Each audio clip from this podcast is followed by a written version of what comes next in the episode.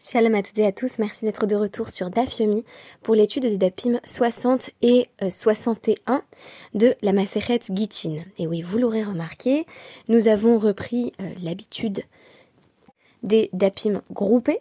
C'est lié au fait que euh, donc, ce samedi, euh, notre chère Hannah Rachel n'était pas disponible pour réaliser euh, le DAF de samedi, donc qu'en réalité on ne peut enregistrer que, que Shabbat. Motse Shabbat c'est très très tard, on est toujours au-delà des 22 heures, et pour ma part c'est très difficile aussi de me livrer à, à, cet exercice à la fin de Shabbat quand il y a encore beaucoup euh, de choses à faire à la maison et en ayant par ailleurs un, petit bébé euh, qui est maintenant d'ailleurs un peu plus grand et qui se réveille euh, très tôt.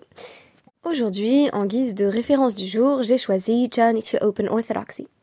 Journey to Open Orthodoxy est un peu l'ouvrage qui va exposer l'idéologie du fondateur de nos deux yeshivot, à Émile et à moi-même, la yeshivat respectivement Chove Torah et la yeshivat Maharat. Le Rav Avi Weiss est connu pour être un visionnaire.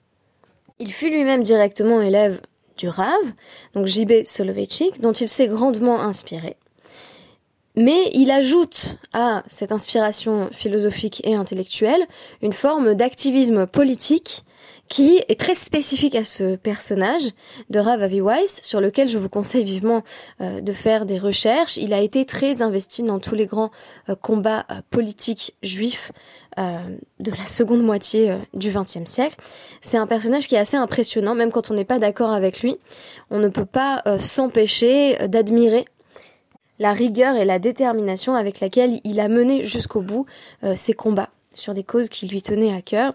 Il est notamment connu pour euh, s'être euh, enchaîné euh, à Auschwitz, suite à l'ouverture d'un couvent de bonnes sœurs sur les lieux mêmes où les, les, juifs et les autres victimes du génocide étaient exterminés. C'est aussi un rabbin qui a beaucoup fait pour la cause des juifs russes, pour que ceux-ci puissent quitter leur pays, se rendre euh, aux États-Unis et en Israël, puisque le Rav Avi Weiss est aussi euh, un fervent sioniste. Alors, qu'est-ce que c'est que cette histoire de Open Orthodoxy? Vous aurez sans doute remarqué que Émile et moi nous référons euh, très souvent à ce que l'on appelle l'orthodoxie moderne. L'orthodoxie moderne est majoritairement représentée à l'heure actuelle par YU, la Yeshiva University, qui est également composée soit d'anciens élèves ou disciples du Rav directement, euh, soit de personnes qui se reconnaissent de son autorité spirituelle. Le Rav Avi Weiss représente une sorte de sous-courant ou de sous-branche qui est parfois perçue comme étant dissidente de l'orthodoxie moderne qu'il appelle l'orthodoxie dite ouverte. En effet, selon lui, l'orthodoxie moderne n'est pas allée assez loin dans une série de combats pour l'inclusion qu'il va mentionner très spécifiquement à travers tout ce livre, Journey to Open Orthodoxy, notamment la pleine participation des femmes au rituel dans les limites de la halacha, mais aussi au leadership religieux, puisque c'est grâce au Rav Avi Weiss qu'il existe aujourd'hui des femmes rabbins, euh, dans le monde orthodoxe, euh, bien sûr. Et on pourrait euh, bien entendu séparer la question d'Israël qui a développé son leadership féminin autour d'autres figures tutélaires. Euh, particulièrement important pour le Rav Avi Weiss aussi, il faut mentionner la question de l'accessibilité des synagogues, puisque HIR, sa synagogue, qu'il a lui-même créée, euh, et bien entendu accessible aux personnes handicapées euh, de A à Z, donc elles peuvent participer là pour le coup pleinement euh, au rituel, y compris être appelées à la Torah. Et il va également beaucoup penser la question de l'inclusion des minorités LGBT. Alors, le label de Open Orthodoxy, il est très débattu même au sein de son propre milieu. Euh, nos deux yeshivot, la yeshivat Maharat et la yeshivat ont progressivement cessé de l'utiliser justement pour ne pas donner l'image d'un nouveau courant qui ferait sécession avec l'orthodoxie et encore moins avec l'orthodoxie moderne puisque, in fine, ils se revendiquent des mêmes figures euh, et là encore, ils vont euh, s'identifier intellectuellement au même héritage. Que l'on apprécie le label Open Orthodox ou non, pour notre part, évidemment, on peut pas dire que ce soit un grand coup de foudre, puisque nous avons choisi de parler plutôt euh, d'orthodoxie moderne, qui nous semble euh, plus situable euh, par ses modèles, ses sources d'inspiration et ses valeurs. On ne peut pas ne pas être inspiré par certaines des valeurs qu'évoque le Rav Avi Weiss et que défend selon lui l'open orthodoxie. Il me semble qu'on peut toujours se revendiquer de l'orthodoxie moderne tout en mettant en avant les mêmes principes et les mêmes idéaux. L'un des passages clés qui revient très souvent dans euh, Journey to Open Orthodoxy, euh, c'est l'interprétation euh, talmudique classique de Teilim 119 126 Et la sot la shem fero Torah techa. Il est temps d'agir pour Dieu, ils ont déraciné ta Torah. Alors, l'interprétation rabbinique de ce verset a quelque chose de révolutionnaire. À savoir que si je vous lis simplement ce passage, vous allez me dire que ça signifie il est temps d'agir, parce qu'il y a des gens qui menacent la Torah d'Hachem. Or, ce n'est précisément pas ainsi que le Talmud va l'interpréter. C'est un pasouk qui refait son apparition à quelques reprises tout au long de la littérature talmudique, particulièrement dans la Gemara, lorsqu'il est question de grands changements qui semblent bouleverser l'équilibre systémique de euh, toute la Torah telle qu'on la connaît. Alors, là-dessus, euh, resituons-nous dans le contexte euh, de notre DAF, particulièrement du DAF 60 dans un premier temps. Il est question euh, de l'impossibilité à la synagogue de lire dans ce qu'on appelle un chumash. Alors vous me direz, c'est quoi le problème? Le chumash, c'est les cinq livres. Eh bien non à l'époque euh, du Talmud, ce que l'on appelait Chumash, c'était euh, un cinquième de la Torah. Donc il s'agissait des cinq euh, livres du Chumash qui pouvaient être bien entendu imprimés séparément. Ça, je pense que si vous fréquentez régulièrement la synagogue le Shabbat matin, vous vous êtes aussi rendu compte qu'on peut suivre dans euh, par exemple, là, on commence euh, des varim, on peut prendre simplement des varim. Ça, c'était un chumash. Alors, Rabat et Rav Yosef nous disent, on, ne lit pas dans le chumash, c'est-à-dire que le Sefer Torah lui-même ne pourrait pas être simplement un cinquième de la Torah, euh, pour une question de euh, Gvod Tzibur, donc l'honneur de la communauté, qui est une notion que l'on connaît également quand on a étudié la question de l'étude euh, particulièrement euh, la question de la, la, lecture de la Torah par les femmes à la synagogue. Cette notion de Gvod Tzibur va refaire son apparition. Alors, visiblement, on présenterait ici la nécessité d'avoir un Sefer Torah, un seul et unique. Euh, donc, Rabba et Rav Yosef rapportent le même enseignement d'Emrit Arbaïhu, euh, Sefer Haftarata. C'est pareil pour la Haftara. Euh, donc l'Agmara va traiter brièvement de la question de savoir si c'est même muktse. Est-ce qu'on peut euh, euh, voilà, euh, utiliser même le Shabbat, un parchemin qui ne contiendrait que l'un des livres des prophètes, ou qui ne contiendrait que l'un des livres du Chumash, et on, va conclure effectivement Charé les Taltoulé ou Charé les Mikrebe. Non seulement il est permis de toucher un parchemin de ce genre, mais on pourrait même y lire, la question qui se pose immédiatement ensuite, c'est celle de l'étude. Shabbat, on pourrait tout à fait envisager d'étudier la Torah orale. Alors, il est question ici d'un sifra des Agadeta Beshabbata. On nous dit que Rabbi Yochanan et Rabbi Shimon ben Lakish avaient l'habitude d'étudier euh, dans un livre de Haggadah pendant Shabbat. Donc visiblement, c'est que c'était permis. Et on nous dit Veha lonitan likatev. Mais justement, la Haggadah, c'est la Torah orale, et la Torah orale n'a pas été donnée pour être écrite, et la Kevan de l'Oefsha. Mais on ne pouvait pas faire autrement. Pourquoi? Et la asot la shem Torah techa. Il est temps d'agir pour Dieu, et, c'est l'interprétation révolutionnaire, il faut donc déraciner la Torah.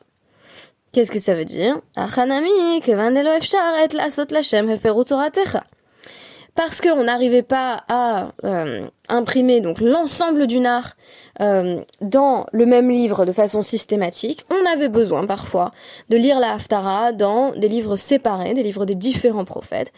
Et donc, alors même qu'il faudrait théoriquement avoir une Torah la plus entière possible, ce serait mieux de lire dans euh, voilà le, le Nar tout entier, d'avoir un, un livre du Nar. On a été jusqu'à déraciner la Torah pour euh, pour finalement la sauver. Et la sot lachem. Il est temps d'agir pour Dieu. Torah techa. En détruisant sa Torah. en allant apparemment à l'encontre des meilleurs intérêts euh, de la Torah elle-même pour finalement la préserver. Donc l'enjeu ici c'est la préservation euh, de euh, ce qu'on va appeler la Torah orale. La Torah orale, on a envie de dire mais pourquoi elle est écrite? Est-ce qu'on n'a pas l'air un peu stupide à chaque fois qu'on explique que le Talmud c'est notre Torah orale et en fait il s'agit de volumes sans nombre, j'exagère un petit peu, de volumes sans nombre qui sont bien entendu écrits eh bien, et la sot lachem hefero techa. On était en train, bien entendu, on connaît le paradigme de l'Agmara, on était en train d'oublier la Torah orale. Il y avait un grand risque que l'enseignement se perde, et donc, elle a été consignée euh, par écrit in extremis pour la sauver de l'oubli. S'ensuit euh, dans notre DAF 60 un célèbre débat sur euh, le Sefer Torah lui-même dans son unité ou au contraire dans, dans sa possibilité euh, d'être conçu comme une série d'unités distinctes, apparaît ici de nouveau le débat de Torah Megillah Megillah Nitna ou Torah Khatuma Nitna.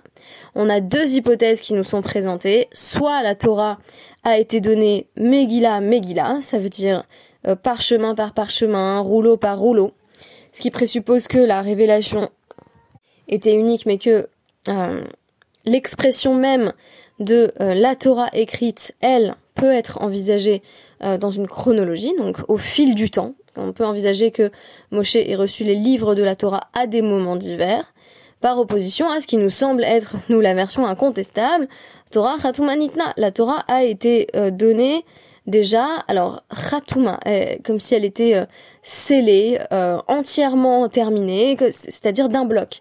La Torah a été donnée d'un bloc il est très intéressant que dans un ouvrage comme euh, To This Very Day, Ad Hayom Hazeh, euh, du Rav Amnon Bazak, que je suis en train de, traduire, euh, ce passage et cette question qui, revient d'ailleurs dans, la Gemara de Megillah, Megillah Nitna ou Torah Khatuma Nitna, est cité comme mettant en avant le fait que la critique biblique n'a en quelque sorte rien inventé, en se posant la question d'une certaine discontinuité dans les différents livres, euh, ou dans les différents passages de la Torah, puisque le Rav Amnon Bazak, donc, de l'Eshiva Haratzion, va nous dire, c'est déjà une question qui se pose pour les sages, qui envisagent en tout cas la possibilité qu'il y ait une forme de discontinuité dans la Torah. Il y a une continuité de la révélation, ça aucun doute, mais on n'exclut pas la possibilité, on n'exclut pas résolument la possibilité que la Torah ait été reçue à des moments euh, divers euh, si tant est qu'on continue à affirmer que la source était la même. Et pourtant, euh, la Guémara va préciser que même dans l'hypothèse Megillah Megillah, qui semble peut-être favorisée euh, à, l'heure actuelle, notamment pour ceux qui s'intéressent à la critique biblique, ça ne veut pas dire qu'on va affirmer que la Torah reste un ensemble discontinu. Parce que soit on dit qu'Evan des Megillah Megillah Nitna Kodvin, soit on dit effectivement on peut écrire des livres séparés euh, on peut écrire la Torah livre par livre et ensuite elle pourrait, par exemple, euh, l'exemple qui est donné dans ce DAF, c'est elle pourrait être étudiée euh, par par des enfants. Donc voilà, le, maître pourrait les soumettre à l'étude des enfants passage par passage. Au Dilma Kevan des idvak, idvak. Ou alors on dit que oui, peut-être que la Torah elle a été donnée rouleau par rouleau, ou qu'on nous a donné des, des, passages différents au fil du temps, mais Kevan des idvak, idvak. Euh, idvak c'est encore cette même racine euh, euh d'Alet Bekouf, qui, comme le dibouk, maintenant que ça a été collé, ça a été collé quoi. C'est-à-dire que peut-être qu'il y, a eu une discontinuité à l'origine, mais il y a eu également un effort d'unification euh, du texte de la Torah, et maintenant on ne revient pas en arrière. Donc ça, ce serait deux hypothèses sur Megillah Megillah, ce qui montre bien que le fait même euh, d'admettre euh, potentiellement que la Torah aurait été donnée de façon euh, voilà discontinue sur une chronologie étalée n'implique pas que on n'estime pas qu'il y a eu un second temps je suppose que dans, le domaine de la critique biblique, on, parlerait aussi d'une forme d'édition. On dirait qu'à un moment donné, on produit une version qui a, qui a l'air euh, suffisamment unifié. Ce travail d'édition, une fois qu'il aurait eu lieu, bien entendu, pour les personnes euh, religieuses pratiquantes euh, parmi nous, ça va signifier que, que c'est Moshe qui réalise ce travail, du moins la grande majorité de ce travail d'unification du texte, alors on n'y touche plus. S'ensuit un autre débat passionnant que je voulais mentionner tout de même, toujours dans notre DAF 60, à savoir est-ce que le plus important c'est la Torah écrite ou la Torah orale? Alors le plus important, ou du moins, euh, la question qui est posée est d'abord quantitative. C'est Rabbi Elazar qui a fait un Torah Rov Birta Vemiutalpe. La Torah, c'est principalement la Torah écrite, et puis il y a une minorité d'enseignements qui ont été reçus de la Torah orale. Euh, comme il est dit dans euh, un, verset de Osée 8-12, euh, Ertovlo, Roube Torati, Kmo euh, Nershavu qui dit j'ai écrit la majorité de ma Torah. Bon, c'est Hachem qui nous dit clairement ce qui est euh, le principal, ça a été écrit. Rabbi Yochanan Amar, euh, Rov Alpe ou Birtav. Selon Rabbi Yochanan, on a reçu en réalité la minorité euh, par écrit et la majorité c'est la Torah orale. Chez qui Alpi Hadvarim Haele. Euh, comme il est dit euh, cette fois-ci dans Shemot 34-27, Alp euh, alpé, c'est sur la parole que euh, l'alliance euh, se réalise en réalité. Donc l'alliance entre Hachem et le peuple hébreu, elle est principalement sur la Torah orale. Alors pourquoi? Eh bien, Rabbi Yochanan va proposer une interprétation très innovante du pasouk cité par son adversaire, à savoir Rabbi Elazar. Il va estimer que Ertov lo Torati, est une expression presque rhétorique, en disant comment je vais lui écrire la majeure partie de ma Torah Mais c'est pas possible Alors, Kmozar Nershavu si je fais ça, on va les prendre pour, comme Mozart pour des étrangers. Qu'est-ce que ça veut dire que, selon Rabbi Yochanan, la spécificité de la Torah, c'est que ce n'est pas un code de loi écrit. En d'autres termes, ah mais ça, les autres peuples, ils l'ont déjà. On va les prendre pour des étrangers si je leur donne simplement une Torah écrite. Moi, je veux leur donner cette combinaison très particulière, fascinante, de Torah écrite et Torah orale. Est-ce que, bien entendu, le fait de dire euh, la combinaison d'une Torah écrite et d'une Torah orale, c'est absolument unique euh, au peuple juif euh, je pense que voilà les, ethnologues parmi mes auditeurs et auditrices euh, pourront se positionner là-dessus. Il me semble pas que ce soit tout à fait exceptionnel d'avoir à la fois une Torah écrite et une Torah orale. En tout cas, on nous dit ici si je leur avais donné qu'un code écrit, alors bah ça aurait été finalement assez banal. C'est le fait de développer une Torah orale aussi comment dire aussi développée aussi approfondie qui définit pour le coup euh, l'unité du peuple juif, mais aussi son unicité. Mais Rabbi Elazar, lui, doit également euh, prendre en compte le pasouk de Shemot 34-27 euh, qui dit c'est bien Alpé que l'alliance est scellée. Pourquoi Alpé? Pourquoi est-ce que c'est véritablement sur la Torah orale que l'alliance va être scellée? Mishum de tapiki les migmarinhu parce que c'est plus difficile à apprendre. Alors, en d'autres termes, selon Rabbi Elazar, oui, il y a bien une Torah orale, il estime qu'elle est simplement minoritaire en termes de contenu, mais elle est plus difficile à assimiler. Et donc Hachem va demander un, effort supplémentaire, une forme euh, d'exigence spécifique euh, vis-à-vis -vis de son peuple en disant, bon, l'alliance, ça va être là-dessus, parce que respecter une Torah écrite, presque tout le monde peut le faire, mais respecter ma Torah orale avec ses nombreuses spécificités et ses détails, même si c'est la minorité, eh bien ça reste un sacré challenge. Quelques mots donc sur la suite. À travers notre DAF 61, on en revient à euh, la Mishnah que nous sommes en train de commenter, qui évoque différentes situations où on va mettre en avant euh, les Dachesh Shalom, les voies de la paix. L'une des mesures dont il est question dans le DAF 61, c'est ce que l'on pourrait appeler euh, le euh, Shalom vis-à-vis des membres les moins scrupuleux en matière de mitzvot de notre peuple. Alors toute la question, quand on envisage le système des sages, c'est est-ce que on avait en réalité un peuple à deux vitesses? Est-ce que on avait bah, l'élite des sages qui nous transmet ici sa vision de la Torah et les personnes qui les suivaient, qu'on appelle les chaverim dans le langage de la Gemara? Et d'un autre côté, on avait toute une foule de gens, peut-être d'ailleurs majoritaires, qui eux faisaient, on va dire, ce qu'ils pouvaient, peut-être ce qu'on appellerait des traditionnalistes ou même pas, mais euh, ne respectaient pas méticuleusement la parole des sages. On peut les nommer, dans le cadre, là encore, du langage de la Gemara, les Ame Haaretz. Et quelle était la communication entre ces différents groupes? Alors, euh, j'ai consacré euh, divers podcasts à ce sujet. Euh, la question de la représentation du Ham Haaretz parmi les sages. Les mariages, par exemple, étaient euh, plutôt mal vus. On estimait qu'il valait mieux essayer de, de se rapprocher, bien entendu, du milieu des sages, il n'est pas étonnant que ce soit les sages eux-mêmes qui produisent ce genre de texte. Mais aujourd'hui, il est question, donc dans notre DAF 61, euh, de la possibilité, en tout cas, d'avoir ce qu'on pourrait appeler des, des échanges cordiaux et sympathiques, notamment de prêter des ustensiles. Alors, le présupposé qui euh, ressort de notre DAF 61, c'est que la plupart du temps, c'était euh, les femmes qui réalisaient la plupart des activités euh, autour de la préparation de la nourriture. Et donc on, va nous parler systématiquement de femmes, femmes de Raver, femmes de Amharet. Est-ce que la femme du Raver, donc la femme d'un homme qui est pieux, qui donc qui dans, une maison froum, on dirait à l'heure actuelle, il respecte vraiment les mitzvot méticuleusement. Est-ce que cette personne peut prêter à une femme qui, elle, n'est, et là encore, de, on pourrait dire de manière anachronique, pas religieuse. Euh, en réalité, on n'est pas en train de parler, je veux dire, on est quand même dans une société juive qui était euh, relativement euh, en, en, cohésion, donc c'était pas non plus des gens qui allaient ne pas faire Shabbat publiquement, mais c'était des gens qui étaient moins scrupuleux. Voilà, en matière de respect des mitzvot, ils n'y connaissaient pas grand-chose, ils ne s'intéressaient pas particulièrement aux règles des sages, et donc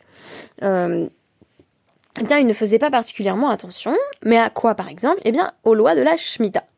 Donc on va apprendre dans notre Mishnah, et c'est ce que notre Gemara va commenter, que euh, une femme peut prêter à son ami euh, différents objets, euh, comme par exemple un, un, tamis, à son ami qui ne respecte peut-être pas. donc il y a une notion de recherche, de soupçon, les lois de la Shemitah.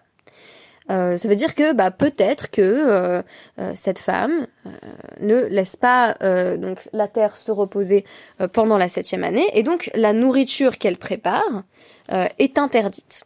Alors quelle est la question? Est-ce que c'est un problème de l'ifné hiver? Si je vous transpose donc l'ifné hiver bien entendu c'est l'interdit de placer un obstacle devant un aveugle qui est compris euh, de manière euh, beaucoup plus étendue dans la Gemara comme signifiant permettre à quelqu'un de faire une transgression ou lui donner à penser que c'est pas vraiment une transgression. Alors, je vous transpose ça dans, on va dire un exemple qui nous paraîtra plus concret peut-être que la Shemitah, euh, notamment en diaspora.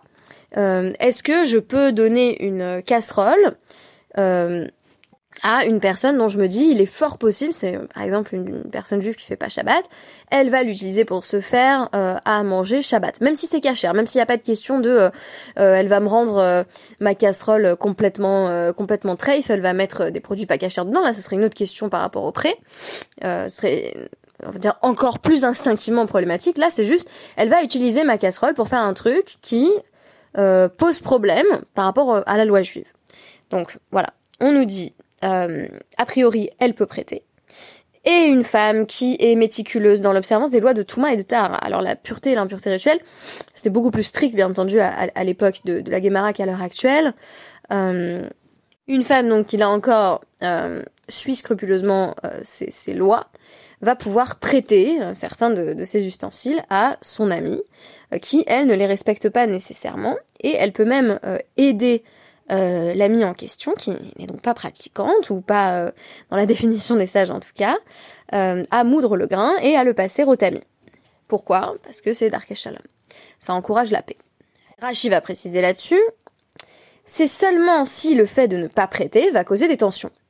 Ma voisine, qui n'est pas pratiquante, qui ne respecte pas par exemple les lois de la, la Shemitah, qui donc, va cuisiner des produits interdits euh, pendant euh, donc l'année de repos de la Terre, vient me demander euh, mon tamis. Je sais très bien que ça va causer des tensions si je ne le prête pas.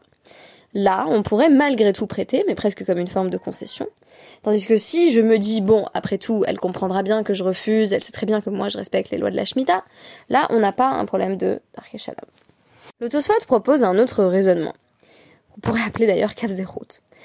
Euh, les Kavzerut, c'est la notion de faire preuve de bienveillance en présupposant que la personne ne va peut-être pas utiliser ce que je lui prête pour faire quelque chose d'interdit.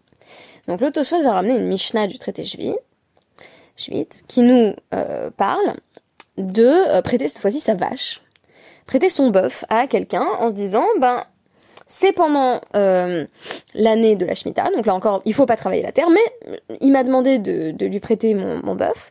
Eh bien, je vais le faire, parce qu'après tout, il se peut tout à fait qu'il fasse de mon bœuf un steak. Il n'est pas interdit de tuer des animaux pendant l'année de la Shemitah, donc peut-être qu'il va en faire un usage permis. S'il en fait finalement pas un usage permis, c'est-à-dire s'il utilise mon bœuf pour labourer la terre, ce qui est interdit pendant l'année de la Shemitah, eh bien, en tout cas, moi, je suis clean quelque part parce que, euh, eh bien, quand je lui ai prêté, il y avait la possibilité qu'il en fasse un usage permis. Tosfot va donc finalement aller plus loin que Rashi en disant que s'il y a une possibilité que les ustensiles soient utilisés de manière permise, euh, on n'a même pas besoin de l'excuse quelque part de Dark et. Ah il faut quand même rester en harmonie euh, avec l'ensemble du peuple. On va quand même faire des concessions vis-à-vis des gens qui sont moins religieux, moins pratiquants. On peut simplement dire, ben je lui prête et puis cette personne, elle en fera bien ce qu'elle voudra. Donc le cas de la Mishnah ne peut être qu'un cas où ça peut être utilisé, je veux dire que, le tamis peut être utilisé que pour faire passer de la nourriture au, tamis qui aurait été euh, produite de façon illicite pendant la Shemitah.